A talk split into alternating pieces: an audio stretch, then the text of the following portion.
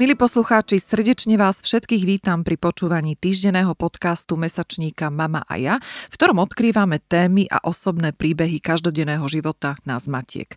Spolu s vami a odborníkmi z rôznych oblastí prinášame odpovede na otázky, ktoré zaujímajú mnohých rodičov. Pýtame sa otvorene, zvedavo a bez prikrášľovania. Jednoducho, bez make-upu.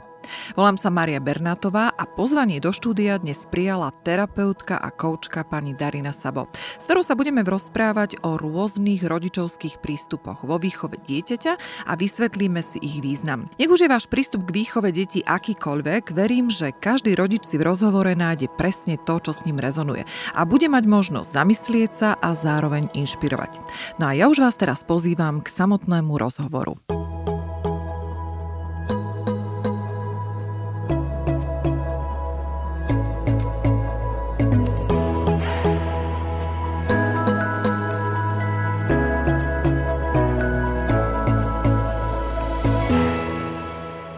Darinka, srdečne ťa vítam v štúdiu a som rada, že si prijala dnešné pozvanie a trochu nám priblížiš a možno, že aj veľa nám priblížiš to, o čo vlastne ide, keď použijeme výraz helikoptérové versus lenivé matky. Tak ja ťa poprosím na úvod. Skús nám tieto dve skupiny tak stručne, polopatisticky, otvorene a zrozumiteľne priblížiť. Takže najprv chcem sa poďakovať za pozvanie, pozdraviť všetkých poslucháčov a posluchačky. A v dnešnej dobe sa rodičovstvo delí na rôzne typológie a spôsoby akože e, výchovy detí a každý má teóriu na to, ako to najlepšie urobiť, alebo že koho názor, alebo koho spôsob, ktorého spôsob je najlepšie. A, a v dnešnej dobe vyšli rôzne rozdelenia vlastne rodičovského spôsobu výchovy detí. A rozdeľuje sa to na viacero skupín. Helikopterové a lenivé matky, to je také ako keby keby len zgeneralizovanie všetkého. A Predtým, ako to vysvetlím, pre mňa je veľmi podstatné, aby posluchačky alebo, alebo všetci, ktorí toto počúvajú, e, vedeli, že mám obrovský rešpekt pred rodičmi ako takými, pretože byť rodičom nie je jednoduchá záležitosť. A najprv ideš žiť s nejakým cudzím človekom pod jednu strechu, musíte sa zladiť, zharmonizovať, každý má svoj vlastný názor a potom príde tretia osoba, ktorá má úplne iný názor, úplne iné nastavenie, úplne iný systém, ktorému nevieš vysvetliť, prosím ťa, nebuď ma o druhej ráno, ktorému nevieš vysvetliť, ja sa potrebujem vyspať, alebo mal by si jesť, alebo... Takže príde proste úplne nový človečik do života, keď jeden, tak možno niekedy dvaja, traja, štyria, no a to je už masaker. Takže teraz sa skúsiť zladiť ešte s úplne cudzím človekom, ktorý ktorému to nevysvetlíš, ale ešte aj okrem toho máš obrovský strach. A ten strach je to, čo nás delí vlastne nás rodičov na rôzne skupiny. Pretože ja hovorím, alebo môj otec vždy hovoril, že nikdy nespoznáš reálny strach, kým sa nestaneš rodičom. Mm. A mal pravdu, lebo v živote som sa napríklad lietania nebala, alebo lyžovania, ale jak som porodila, tak ja som absolútne spanikárila. Ja som proste nerada lietala a hlavne, keď som mala deti so sebou, koniec. Alebo keď som letela sama a deti boli doma, aj, že taký ten pocit, že čo ak a keby a neviem a toto. Takže s veľa vecami som skončila presne kvôli tomu, že som sa stala rodičom. Ty si sa stala tým pádom akou matkou v tomto momente? No ja som v dnešnej dobe ten lenivý rodič. A je to vlastne otázka toho, že uh, helikoptérová matka je, keď si predstavíte helikoptéru, ktorá sa točí neustále okolo toho dieťaťa. Čo znamená furt kontrola, neustále nejaké také um, vnímanie toho dieťaťa, či je, či je dostatočne, či ako sa oblieka, či sa oblieka tak, jak si to ja predstavujem, či robí to, čo ja chcem. Lebo ja viem najlepšie, pretože ja chcem dobre pre to dieťa a tak vlastne ako keby zoberiem zodpovednosť za život toho dieťa do, do vlastných rúk. A to nie je otázka toho, že keď dieťa má pár mesiacov, tak samozrejme my všetky sme alebo väčšina z nás sme helikopterové mamičky, keď máme bábetka. Ale to hovorím o tom, že už keď dieťa má 13, už keď dieťa má 15, už keď dieťa má 21, mm-hmm. alebo aj 30 a ešte stále sme tam v tom, v tém, v tom móde toho, toho, toho, tej helikoptéry a že neustále sa točíme okolo ich života. Nemáme vlastný život, ale točíme sa okolo ich života. Ja ti len trošku viem do toho skákať, aby sme boli Jasne. čo najzrozumiteľnejší. To znamená, že od ktorého veku asi tak môžeme rozmýšľať nad tým, ak vôbec chceme samozrejme, že či ide o to, že sme tie helikopterové alebo tie lenivé matky. Otázka je, že či dávame tomu dieťaťu slobodu. Ano, sa rozhodnúť za seba v niektorých častiach svojho života za niečo iné.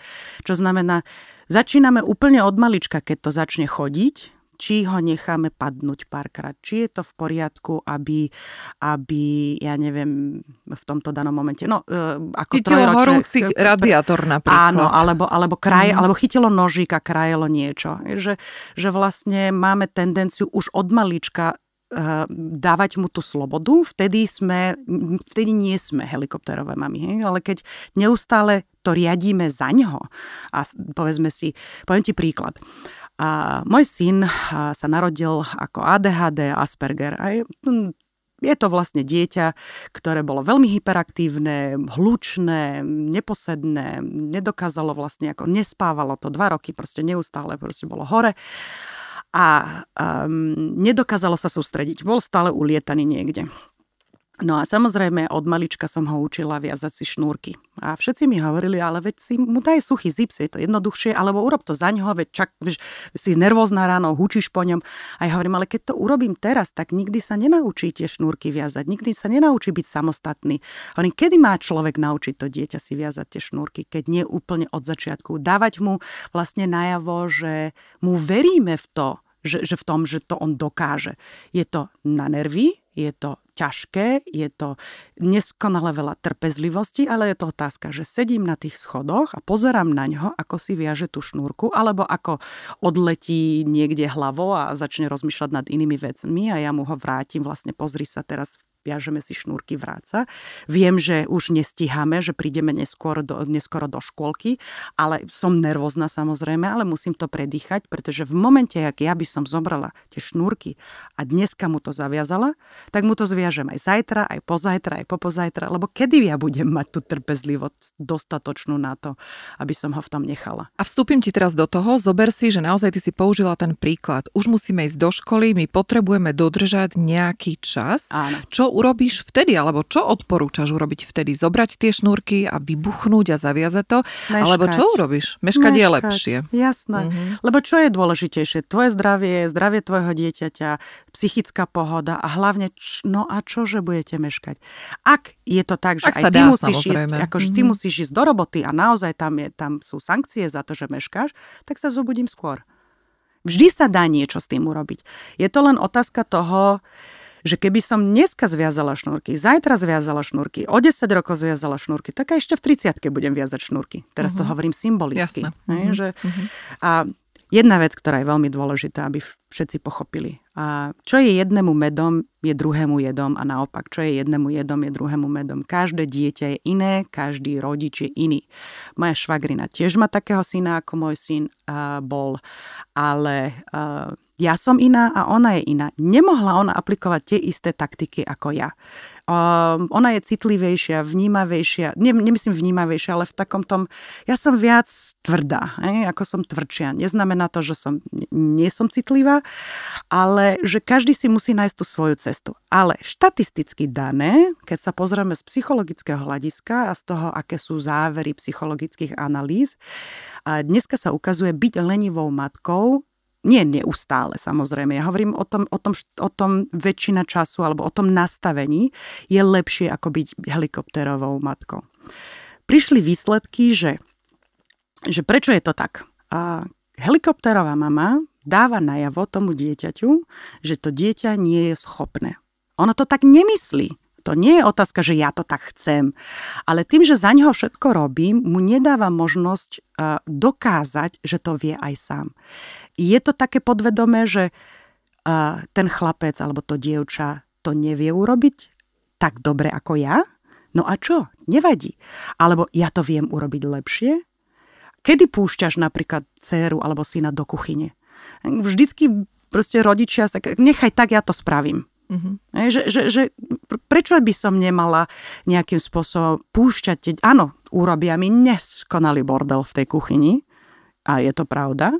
A zase nekrájajú to presne tak, jak to ja chcem, alebo, alebo nerobia to úplne presne, jak to ja chcem, ale ja sa musím naučiť tú trpezlivosť a odstúpiť. No a vlastne sa hovorí, že vlastne helikopterové matky nedávajú tým deťom pocit, že sú samostatné, že sú schopné a je zaujímavé, že v neskoršom veku, a teraz nehovorím, že všetci, ale štatisticky veľká, veľké percento tých detí začnú byť väčší bojkotéry svojich rodičov, sú viac, ako kvázi nie, že nevychované, ale viac sa hádajú, viac utlačajú rodičov preč, pretože chcú ako keby sa osamostatniť, aby dokázali sami sebe niečo. To, to, to dneska sa ukázalo, že čím je rodič lepší, v úvodzovkách, ako dobráčik, že chce za to dieťa všetko urobiť, tým môže sa stať, že to dieťa je horšie. Uh-huh, Hej, že, že, že to zaujímavý paradox takýmto spôsobom. No a leniví rodičia, alebo aspoň v tom, v tom takom všeobecnom e, nastavení je to, že nerieši toľko že necháva ten priestor tomu dieťaťu. Že dáva mu pocit, že to zvládne, že to, je, to dieťa je samostatnejšie, že je schopnejšie, že to dá bez, bez toho rodiča. A konec koncov sa si naučil zaviazať si tie šnúrky. Hovorí sa, že malé, e, krátke peklo alebo dlhodobé peklo. No, tak mm-hmm. ja mhm. som vy, vybrala to krátkodobé peklo, že bola som nervná, povedzme si, kým sa to nenaučil, nejaký ten týždeň, dva, ale potom už to išlo. Mm-hmm. Potom prišli nové veci. Jasné. No my máme uh, samozrejme, uh, keď sme sa rozprávali, tak si podotkla jednu krásnu vec, že keď chcem pracovať s deťmi, tak musím pracovať v prvom rade s rodičmi. Je to veľmi uh, dobrý prístup, uh, pretože viem, že takýmto spôsobom pracujú aj pri príjmací príjmacích školách, e, teda pri príjmacích pohovorách na niektorých školách a keď chcú pochopiť, o čo ide pri tom dieťati, tak e, sú pohovory s tými rodičmi. Áno, Veľmi dôležité. No a aby sme e, nejak išli do praxe tohto, čo tu teraz rozprávame, aby to bolo zrozumiteľné pre tie mamičky, a samozrejme aj pre oteckov, čiže pre rodičov. Čo je vlastne ten predpoklad toho, aby tá mama dokázala a otec, čiže rodičia, aby dokázali zvládnuť tú situáciu, dajme tomu tej trpezlivosti. Pretože mm-hmm. z toho jednoznačne vychádza, že v prvom rade musíme pracovať na sebe my, rodičia. Presne tak, presne tak. Takže daj nejaký návod prakticky alebo niečo, možno nejaké cvičenie, možno niečo, aby to bolo naozaj inšpiratívne pre tých rodičov, ktorí to počúvajú. Kde začať? Ako vôbec si e, stanoviť nejaké hranice a spoznať to, že čo robím? Či som helikoptéra alebo som lenivec? Mm, no, mm, neriešiť toľko tie deti. Um, urobiť odstup.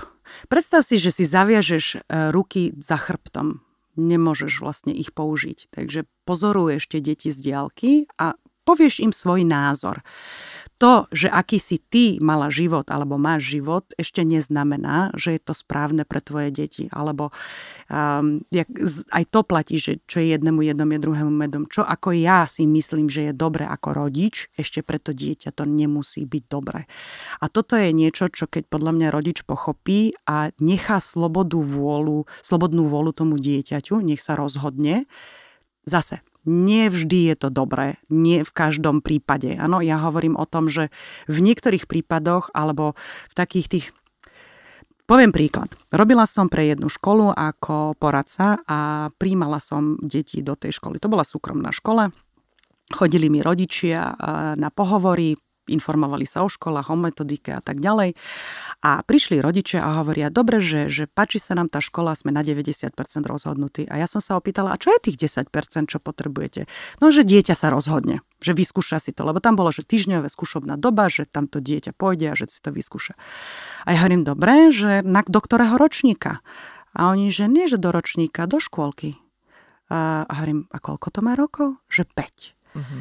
A teraz hovorím si, že ak, OK, dobre, že 5-ročné dieťa sa rozhoduje, čo, aká škôlka je pre ňu dobrá, alebo že, že, že, že to už je asi možno extrém. Mm-hmm. Ale nehodnotím to, lebo ja nepoznám, aký je ten vzťah medzi tými rodičmi, nešla som do hĺbky, ale to sa mi zdá, ako niektoré veci sa musíme rozhodnúť za nich my. A ja som to urobila takýmto spôsobom, že keď povedzme si veľmi jednoduché vysvetlenie krúžky.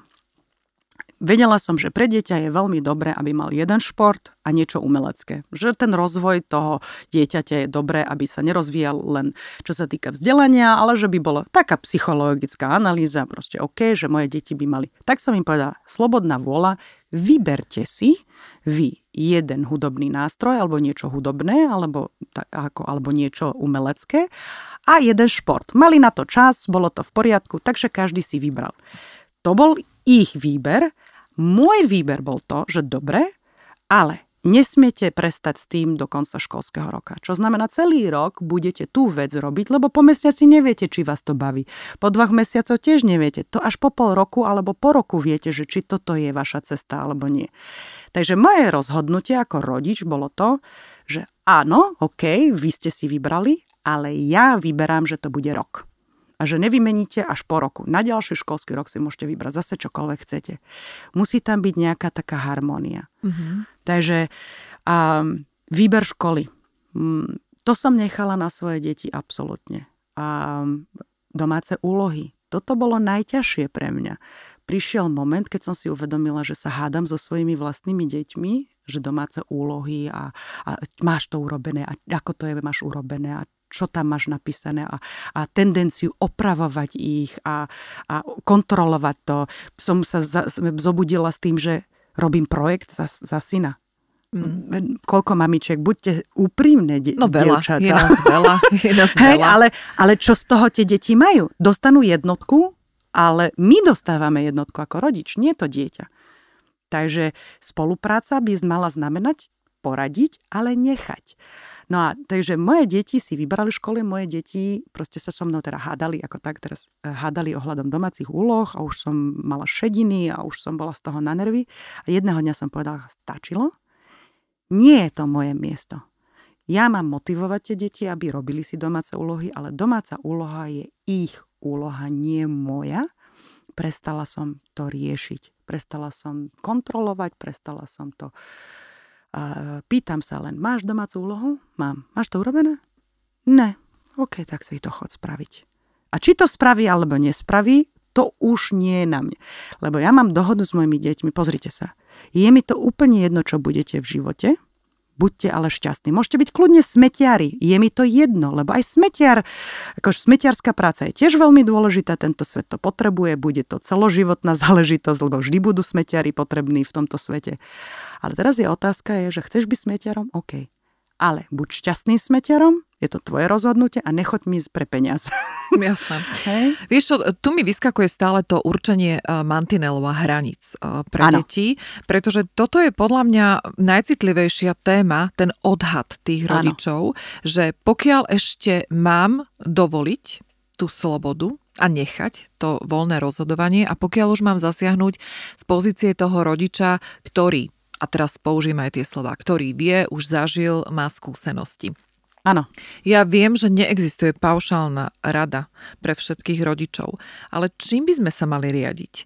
Aby sme vedeli nejakým spôsobom odhadnúť, okrem teda intuície, ktoré majú ženy a rázneho racionálneho rozhodovania, ktorý, ktoré majú muži, čím sa máme riadiť?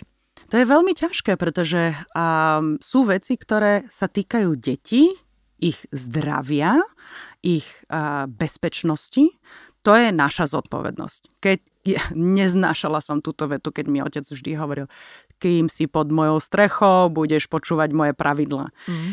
Um, ale táto fráza má svoj ako pozitívny ako ráz. To mm-hmm. je to, že žijeme viacerí pod jednou strechou. Pre môj kľud a tvoj kľud musia platiť nejaké pravidla. Ale tie pravidla majú platiť pre všetkých. Mm-hmm.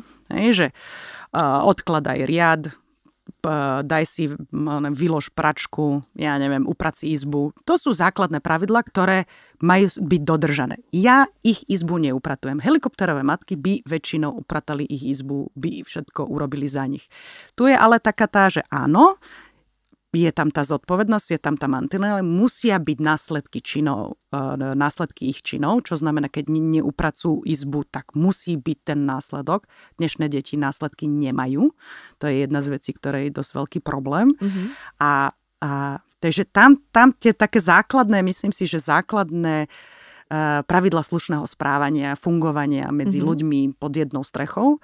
Um, Ďalej by malo byť, ako, takže tá bezpečnosť, že keď ideš cez cestu, tak sa pozri doľava doprava, zavolaj mi. A keď chceš ísť s kamarátmi von, ja chcem vedieť, kam ideš, s kým ideš. Že nejakým spôsobom, kým príde ten, ako ja im dávam veľa slobody, ale aby som ja mala kľud ako rodič, tak myslí na mňa, daj mi vedieť, že kde si a, a kedy sa vrátiš domov. Mm-hmm. No tak tu mi zase vyskakuje komunikácia. Presne tak. Čo je veľmi dôležité Presne asi pri tom, tak. aby sme zvládli komunikáciu s našimi deťmi a slovo komunikácie a nedostatok komunikácie rodič-dieťa, tak eh, to je väčšiná téma. Presne. A nahradilo to naozaj to, že um, vlastne tá generácia, vieš, ja som sa zamyslela nad tým, že zober si generáciu uh, X, ktoré, vlastne do ktorej patríme my, potom uh, tú generáciu Y, že keď to porovnáš, toto sú vlastne terajší rodičia, teda väčšina tých rodičov z tejto generácie. Um, a tam krásne vidieť vlastne tú zmenu tých, um, tých priorit v Presne. dôsledku prínosu rôznych technológií, smartfónov a, a všetkého možného. No a tým pádom tí rodičia sú stále v kontakte s tým dieťaťom. Áno. Ale je to paradox, že na jednej strane vďaka týmto technologickým vymoženostiam sme a máme možnosť byť v kontakte so svojimi deťmi a naopak nemáme tú komunikáciu, ktorá je potrebná na to, aby tie deti dokázali to, čo ty rozprávaš, nejakým spôsobom prakticky použiť v živote. Ja si nemyslím, že to je uh, generačný problém, lebo opýtam sa ťa otázku. Uh-huh. Tvoja mama alebo tvoj otec sa s tebou rozprávali? E, tak rozprávali sa. Áno? E, Otáz, vieš, to je strašne také subjektívne po- A povedať, veď, že... Akože vo všeobecnosti myslím si, že to je to je- aj tam bol problém vlastne tej generácie, že niektorí rodičia sa rozprávali, niektorí rodičia sa nerozprávali. Moji rodičia sa nerozprávali, nemali na to čas. Bo, obidvaja boli pracujúci, proste chodili domov neskoro. Ja som prišla domov, vždycky som sa musela o seba postarať. A naši rodičia sa nestarali o nás toľko, koľko sa dneska staráme o naše deti. Áno, áno, na to narážam, že, Hej, že, že- že, napriek že tomu to bolo z nás iné úspešní, tá, tá generácia sa považuje za úspešnú. Uh, nemám taký pocit, Ale že sú utlačené. tak ale vieš, to bude aj ďalších x Veď generácií presne. po nás. Toto je, toto je dobrá vec, ktorú ja chcem vysvetliť, ktorú, ktorú, ktorú mi raz jeden psychiatr povedal. Akokoľvek, a toto keď sa naučia rodičia a pochopia to, myslím si, že sa im uľaví svojím spôsobom. Tento psychiatr mi povedal, akokoľvek sa budeš snažiť ako rodič, či budeš ten najlepší, alebo, alebo aký, akúkoľvek metodiku si vybereš, vždy vytvoríš nejaký komplex alebo ko, nejakú, nejakú blokádu u svojho dieťaťa. A Že, že, že, že môžeš sa postaviť na hlavu, mm-hmm. dokonalé dieťa, dokonalý dospelý neexistuje. A zažila som kamarátku, ktorá bola neskutočne dobrá matka, naozaj sa starala o to dieťa, chodila aj do roboty, bola sama s dcerou. A jej dcera každý deň spievala, keď mama bola doma, tak spievala, proste tancovala, bola také veselé dieťa. A jedného dňa táto moja kamoška povedala svojej dcere, prosím ťa Zlatko, troška ma boli hlava, mohla by si ísť do izby si spievať. Od toho dňa to dieťa nespieva. Mhm. A nič tam nie je, tam, tam nie je žiadny problém, alebo že by sa niečo udialo, alebo že by na ňu zvýšila hlas. To dieťa to zobralo ako urážku. A môžeš jej to vysvetliť. Proste, že ona nevedela, napríklad tá moja kamoška, to došla na to až po nejakom čase, že Mhm. počkaj, tu niečo je iné, že moja dcéra zrazu nespieva. Takže, ono, takže on, keď toto pochopíme, že naozaj je, je dôležité sa toľko nebať o tie naše deti a neustále sa okolo ich rite točiť. Mhm, Mm-hmm, že, mhm, že, mhm. že, že troška ustúpiť a dať, dať takéto to priestor na to dýchanie. Lebo, lebo tie deti nás budú milovať, či chceme alebo nechceme. Aj ďalší psychiatr eh, povedal, že ak ti dieťa raz v živote nepovie, že nenávidím ťa, že si najhorší rodič na svete, tak si není dobrý rodič. Áno, áno. Lebo vlastne tým určuješ hranice, že neznamená to, že to musí presne takto parafrázovať to dieťa, ale Si mi vyriešila teraz jednu ťažkú uh, Dilemu? traumu. áno, áno. No tak alebo áno, ja som tým tiež samozrejme prešla ako matka, takže áno. No, takže, takže to, to, on, on mi povedal, že toto je, vtedy vieš, že si urobila dobre. Mm. Lebo vtedy vieš, že si nejaké hranice, nejaké mantinely dala Mhm. pre niečo. A, a takže, takže a teraz čo? Tak či tak urobíme komplex alebo nejaký konflikt v tom dieťati. Tak či tak nás v nejakom období nás bude nenávidieť. Ne? Tak či tak proste to dieťa ako keby vždy si našlo niečo svoje, tak my môžeme urobiť len to najlepšie, to najlepšie, čo vieme. Ak to robíme s láskou, tak je to v poriadku. Mm.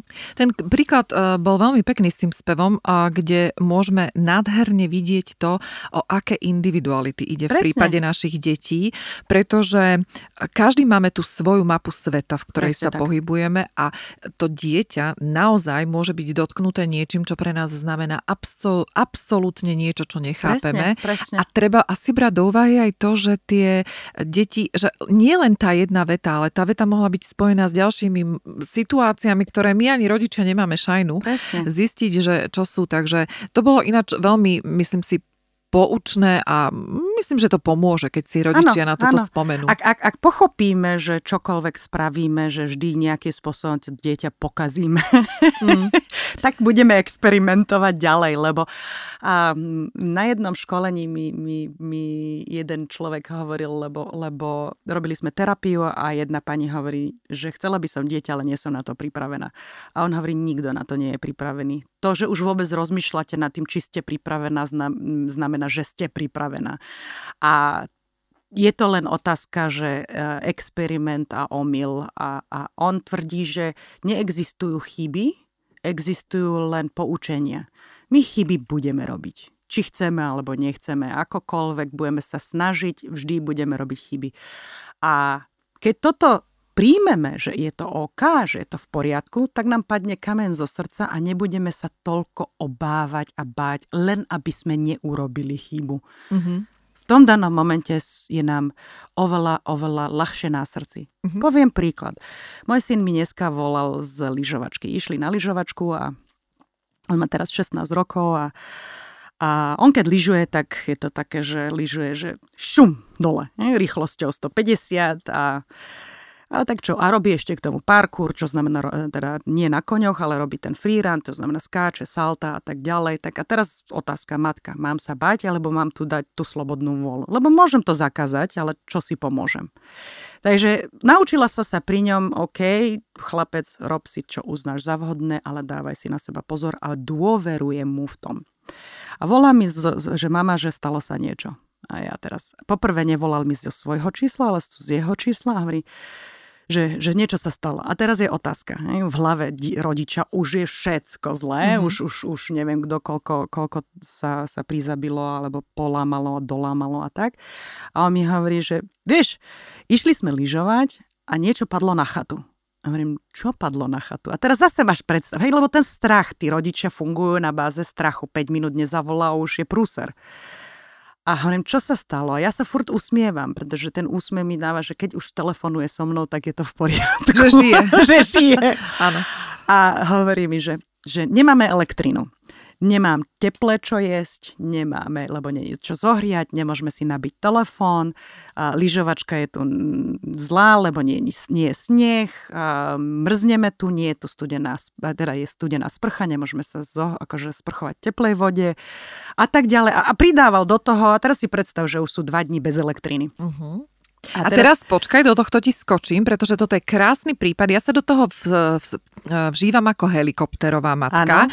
a ty ako lenivá. Ano. Tak povedz, že čo tebe beží ako lenivé, ja ti poviem, čo mne helikopterové a no. možno to pomôže poslucháčom. No, ja som samozrejme sa začala smiať a som si uvedomila, čo lepšej školy jak môžeme tom, tým deťom dať lepšiu školu prežitku, hej, ako toto tu. Lebo... Daríka, mne ako helikopterové, ja už by som štartovala auto a V žiadnom prípade, to je krásny zážitok. Mm-hmm. O tom to bude niekedy v živote rozprávať, že on to dal. Že mama, a počúvaj ma, ja som sprchoval sa 3 dní v studenej vode, alebo som sa nesprchoval 3 dní. Mama, počúvaj ma, my sme nemali elektrinu, my sme nemali telefóny, my sme sa museli hrať, my sme sa museli rozprávať. Uvedom si, koľko pozitívnych vecí veci. Nikomu nie je ubližené, nič sa tam nedieje zlého a ty by si to, to, to svoje dieťa ukrátila o ten zážitok. A on, sa, on príde ako hrdina, že toto zvládol. Chápeš? Áno, a tu máme krásny príklad toho, ako sa vlastne tento spôsob výchovy prenáša na reakcie detí, lebo ty opisuješ, že v prípade lenivej matky dieťa hovorí o zážitku. Mama, ja som to dal, perfektné. Áno. V prípade helikopterovej e, dieťa už čaká nastúpené, e, Presne. stiažujúce sa, lebo čaká, že príde helikoptera záchranná Áno, loď, mama, áno, ktorá áno. donesie deky, vyhrievacie vankúšiky. Všetky deti A- aj na kufre termo- nahodí áno. a odnesie domov. Áno, v termoske čajík. Takže tuto aj krásne vidno, že v podstate ako tým deťom potom vkladáme tie systémové Presne. názory a hodnotenia do ďalšieho života. Presne, Toto presne. bol krásny príklad názorný. No? A, takýchto, a, a, a ja som sa tak smiala na tom, hovorím, wow, super, úžasné, že čo je na tom super, že nemáme Aj si to tak cítila vo vnútri, že Ale super? áno, ale by bolo áno. trošku ľúto toho dieťaťa. Nie, prečo? Lebo Neviem. hovorím, že to sú zážitky. Počúvajme, vždy sú príjemnejšie tieto zážitky, keď máš 15-16 rokov. Uh, lepšie to zvládnu. Teraz si predstav, že v našom veku by sa nám to stalo. Tak zážitok najväčší. Ani, ani nevolá mame, lebo neboli mobily, vieš? No dobre, ale teraz ako v našom veku by si bola v studenom, nezakurovanej Ako chate. teraz? Áno, teraz, teraz. Veď o tom hovorím. Minečku, no to, Veď to, práve. Fúha. No Hej, keď, tak, keď 45-ročné ženy by No. išli na nejakú chatu, nemali by sme tam teple ni- nič, nemali by sme tam sprchu, ešte majú spoločné záchody a spoločné sprchy. ja by som asi odišla po jednom No veď dni. práve, hovorím, nezvládli by sme. V našom veku už to nedávame. Oni, 15-roční, dajú oveľa, oveľa, oveľa, oveľa viac ako my. Mhm. A toto je niečo, čo musíme pochopiť. Že dneska toto je zážitok pre nich, je to sranda, je to haha, lebo ich fyzické telo, ich mentálna psychika je oveľa lepšia na tom ako naša. My by sme boli ako z toho asi na nervy. Mm. By Mhm. sa, hej, a, ešte, a ešte teraz si predstav, že si tam autobusom, že by si nemohla ísť domov. Jak by si sa ako ty, 45-ročná žena, cítila? Vieš, to netuším, lebo sa hovorí, že čo si neviem predstaviť, to sa nestane, vieš? Takže ja si to radšej nepredstavujem. Áno, ale ako, a, a, to je, a, a toto je niečo, čo, čo hlavne, a hlavne jedna ďalšia vec, a tie deti toto posilňuje, robí z nich lepších ľudí. A je, to, je to niečo, čo, vieš, neviem, či si ty stanovala ako decko. Toto boli zážitky. Dneska deti nestanujú toľko. Nehovorím, že... Ale, ale všeobecne, že keď sa tak uvedomíš, kedy si všetky deti chodívali aspoň raz Do za čas stanovať. tábora, no. Ale, ale stanovať, mm že, Mhm. že e, urobiť oheň, e, založiť oheň. Dneska deti nevedia založiť oheň. Mhm. Že keby nebola, keď je elekt, nie je elektrina, tak, tak koniec sveta. Mhm, Ja mhm. som zažila celé detstvo, že vypínali elektrínu každú chvíľu. Áno, tak toto je už presne a, dopad toho, čo dnes tá technológia prináša, že asi ťažko a, pôjdeme učiť deti zakladať oheň, ani nám to nenapadne veľakrát. Ale mňa áno, mňa áno, mňa Mhm. áno, lebo jedna z vecí, ktoré som ja pochopila za svoj život je, že, že čím skôr tie deti naučíme samostatnosti, tým lepšie. V dobrom myslím samostatnosti. Nikdy som si nemyslela, že sa udie to mne, čo sa udialo, um, ale, ale, ale zrazu to, čo som ja do nich implementovala dneska, vlastne môžem siať. Pretože uh, som sama s dvoma deckami, mám robotu, kde školím po celom Slovensku a cestujem do zahraničia na školenia a tak ďalej. Ale a tým, že som ich naučila samostatnosti, neobávam sa o nich. Môžem, si, môžem zarábať, môžem robiť to, čo ma baví, v čom som dobrá, pretože ja som tie deti naučila samostatnosti od malička. Mhm. Dávajú mi oni tú slobodu. A e, ďalšia vec je, že e, napríklad v dnešnej dobe deti neupratujú. Moje deti upratujú, musia upratovať. Však pamätáš sa, my sme každú sobotu alebo každú nedelu proste ako rodina museli upratovať. Dnešné deti to nerobia. Dneska sa to robí tak, že mama robí všetko. Väčšinou. Alebo sú upratovačky veľakrát Alebo už. upratovačky, Mhm, ale zase na druhej strane, mm, čo ich naučíme? Nie vždy každý z našich detí bude možno mať na to, aby mali upratovačky. A takže, takže zažila som kamarátku mi volať a hovorí, čo robíte? Hovorím, upratujeme. A deti, že upratujú? Že chudiatka. Hovorím, prečo chudiatka? Hej, že v dnešnej dobe to už je týranie detí svojím spôsobom. No ale vidíš, tu tie generačné rozdiely e, Sú, sú, fakt samozrejme, ako, samozrejme. sú zreteľné. Tam ako Samozrejme. nemáme o čom. Uh, Darinka, keď sa pozrieme na to, uh, naozaj teraz my sa na to pozrime z helikoptéry, keďže neexistuje, ako som už spomínala, žiadna paušálna rada pre tú výchovu. Je mnoho publikácií, knižiek, um, rôznych článkov, kde radia ako A dosť mm-hmm. sa to odlišuje. Hej? Áno. Vychádza každých, ja neviem, každých 10 rokov, keď to takto poviem, nová filozofia a tie matky e, sú stratené, pretože si vlastne nevedia vybrať, že čo, tak ktorý ten štýl tej výchovy mám zvoliť, čo mám teraz robiť mm, tak niečo, čím by sme sa rodičia mohli riadiť a ako by sme si mohli vyberať. Daj nejakú tvoju odbornú, profesionálnu radu. Uh, Jedna vec, ktorú ja väčšinou hovorím rodičom, deti sú inteligentnejšie, než my chceme pripustiť. Čo znamená, že naozaj dôverovať tomu dieťaťu, že vie niektoré veci, ktoré si my nemyslíme, že, že vie. A mm, hovorím to často, existuje jedna, jedna kultúra, ktorá žije v pralese a žijú na tých stromoch a majú také terasy bez plotu. A biely človek, keď tam išiel, tak videl deti, ich malé deti po štvornožkách behať po terase.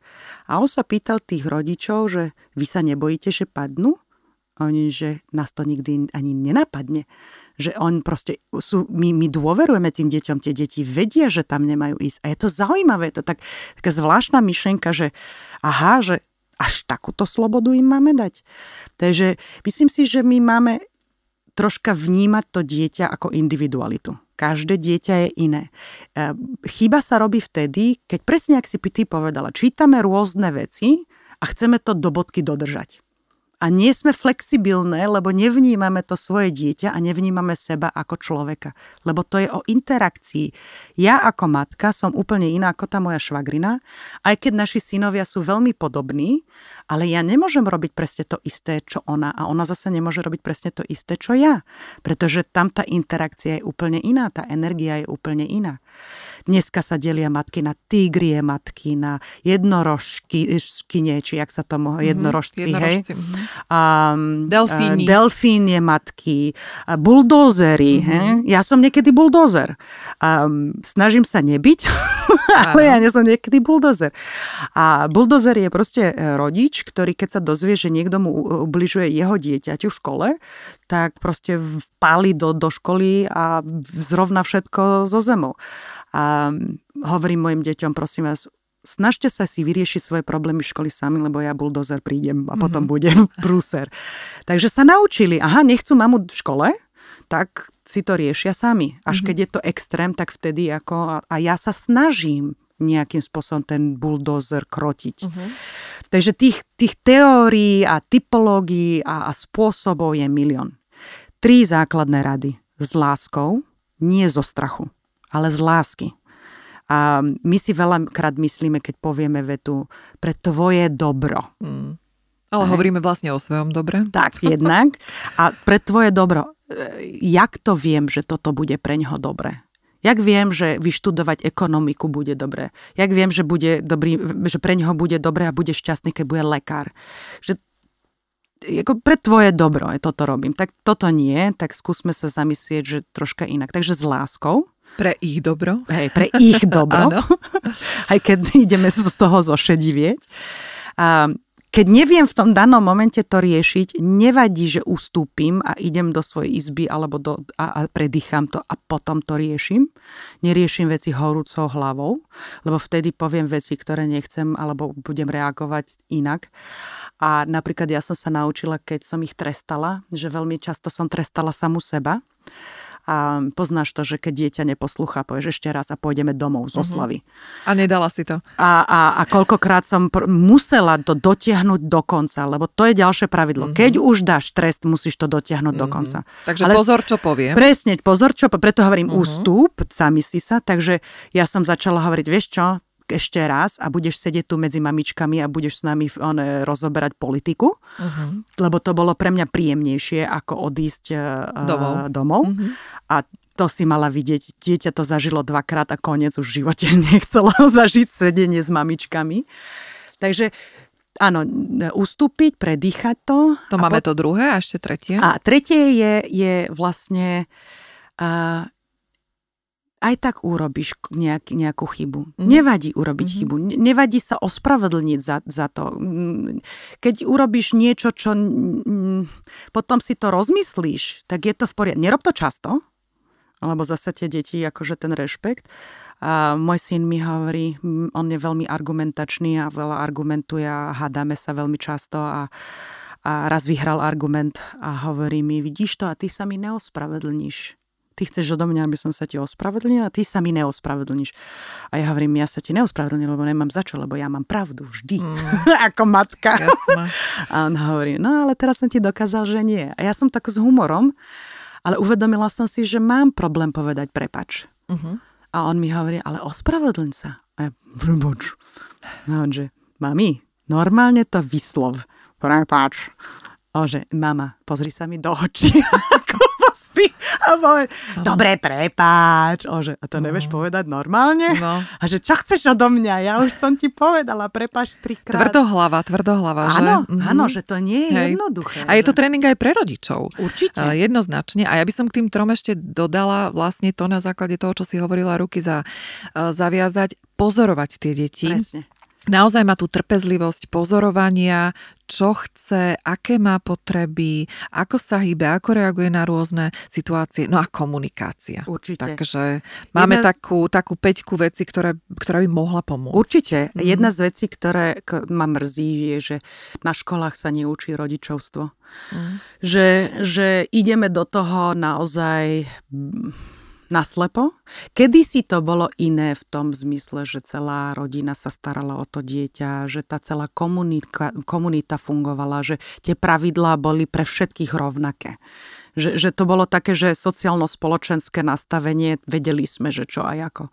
A mm, dneska je to také, že my nemáme v rodinách také silné väzby, nemáme tie matky pri sebe a, a keď ich máme, tak nám lezú na nervy, takže ani sa nepýtame, lebo ja sám, ja sám, tak strašne chceme byť samostatní, že a, a potom sme tak stratení, tak chceme byť perfektní vo všetkom, lebo tie, tá telka, tie časopisy a všetko nám ukazuje, ak máme byť úžasní, ak máme byť super, jak máme byť byť dokonalý. Ale dokonalosť neexistuje a vyčerpá to len nás. A podľa mňa jednu takú vetu by som povedala, čo, čo veľa rodičov by malo pochopiť. Ty môžeš svojim deťom hovoriť od rána do večera niečo, ale ty musíš ísť príkladom. Keď ty im povieš, že počúvajte ma, vy buďte šťastní a ja tu budem trpieť a budem otrokom, uh-huh. tak ti neuveria, uh-huh. pretože to nevidia. Takže budú robiť presne to isté, čo ty a ty ich odzrkadlíš a oni odzrkadľujú teba. Čo znamená, ak chceš, aby oni boli šťastní v živote, ukáž im ako. Mm-hmm. Buď šťastná ty. Hovorí sa, rodina je šťastná vtedy, keď je manželka šťastná alebo matka je šťastná. A preto ja hovorím, keď chceš byť dobrou matkou, tak sa postaraj o seba. V každom prípade, áno. Platí to krásne, to je vždycky taký príklad pre tých, aby, aby to porozumeli, že aj v tom lietadle si musí nasadiť masku najprv matka, aby mohla zachrániť to dieťa. Presne Takže keď tak. je matka v pohode, tak je v pohode celá rodina. To už je ale samozrejme téma možno na ďalší rozhovor, ako byť tou šťastnou matkou a čo všetko dosiahnuť. Darinka, posledná otázka. Je veľmi populárne v dnešnej dobe pridržať sa výchovných procesov, v rámci ktorých nepoužívame slovičko nie, nemôžem, nemusím, alebo daj si pozor, lebo spadneš. A, a vieš, o čom asi rozprávam. Jasné, viem, viem, viem. viem. Aký máš na toto názor? Um, Veľmi jednoduché. Um, lozíš po skalách, si veľmi, veľmi, veľmi vysoko so svojím učiteľom a tvoj učiteľ povie, nepozri sa dole. Čo je prvé, čo urobíš? Pozrieš sa dole. Pozriem sa. Hej? Nemyslí na modrého slona. Presne, nemyslí na modrého slona. a mám ho tam. A akého veľkého? Um, my žijeme vo veľmi negatívnom svete. Neustále rozprávame o tom, čo toto je zlé, tamto je zlé, tak naš, naša, naš, naša, naš jazyk už je tak uh, zaangažovaný do tých negácií, že pre nás je ale ťažké zmeniť um, tento spôsob komunikácie. Mm-hmm. Um, začni sa ma so sebou, skúsi to na jeden deň, nehovoriť si nie a uvidíš, aké to je ťažké a potom ešte keď si v takom strese, že to dieťa akurát ide patnúť a uteká a máš strach. A teraz skús rýchlo, jak to povedať? No, um, um, áno, áno. Tak Ako, najjednoduchšie je to... povedať, uh, pozor, aby si nespadol. Tak, e, buď si ho nevšímam a neriešim to a poviem mu len informáciu, dávaj si na seba pozor, a keď nezvládam situáciu, tak otočiť oči. Samozrejme nie dvojročné dieťa, ale mm-hmm. povedzme si už staršie dieťa. To, mať, to máš tak, keď prvýkrát môj syn urobil uh, premet alebo salto predo mňou na betóne, tak prvá vec bola, že uh, zabijem ťa. Mm-hmm. Super v hlave. Je v hlave iba. V hlave, v hlave. Aha, Ježi, by som nepovedala, Fúha, samozrejme dobre. v hlave, že zabijem ťa. Potom, potom ako, a teraz čo mu mám povedať? To je ten moment, kde si v takom šoku, že, že prosím ťa to nerob, alebo, alebo čo? Tak som mu povedala, výborne, šikovný si, ale dohodneme sa, že to budeš robiť na trávniku. Tá Vybavené. veta má svoje, mm-hmm. presne ako je to. Ale nie vždy sa to dá, nie vždy to je... To je uh, moja sestra veľmi často hovorí, uh, ty ma zabiješ, keď hovorí synovi. Ona je tak zvyknutá, to je niečo, čo pri, prináša z domu a, a, a ona si vôbec ani neuvedomuje, že čo to vlastne... My, my máme v tej našej diskusii toľko toho, že by sme museli naozaj hodne veľa na sebe pracovať, mm-hmm. aby... A potom sme ako roboti. Takže, takže to Mhm. potrebuje makačku. Darinka, myslím si, že uh, jedným rozhovorom určite situáciu nevyriešime, ale verím, že sme mnohým rodičom dali aspoň nejaké minirady, keď uh, si môžem dovoliť to takto povedať. Uh, Odzneli tu aj naozaj také zhrnutia toho, takže na záver ešte raz s láskou diskutujeme, pozorujeme deti a musíme pochopiť, že aj tak im spôsobíme nejaké komplexy. Áno. A určite tie mantinely, keď už ich dáme, musíme byť konzekventní v Áno. tom, že Mhm. dotiahnuť to do konca. A keď sa tak na to pozerám, tak nie som ja lenivá matka, ja som ten eh, jednorožec, ktorý si otvorí flašu vína večer a kašle na to, čo si všetci ostatní myslia. Mhm. Tak Super. To je, to je veľmi pekné. Takže ja som jednorožec. Tak dáme stretnutie jednorožcov uh, najbližšie. Darinka, ďakujem ti veľmi pekne za rozhovor. Ja ďakujem. Milí poslucháči, ďakujem, že ste nás počúvali až do konca. Vaše reakcie, námety či otázky nám môžete posielať na mailovú adresu redakcia zavináč mamaaja.sk a pozývame vás aj do nášho klubu na stránke www.mamaaja.sk, kde získate množstvo zliav, výhod a odborných rád. Majte sa krásne, užívajte si svoje rodičovstvo naplno a ja sa na vás teším opäť pri ďalšom zaujímavom rozhovore v podcaste Bez make-upu.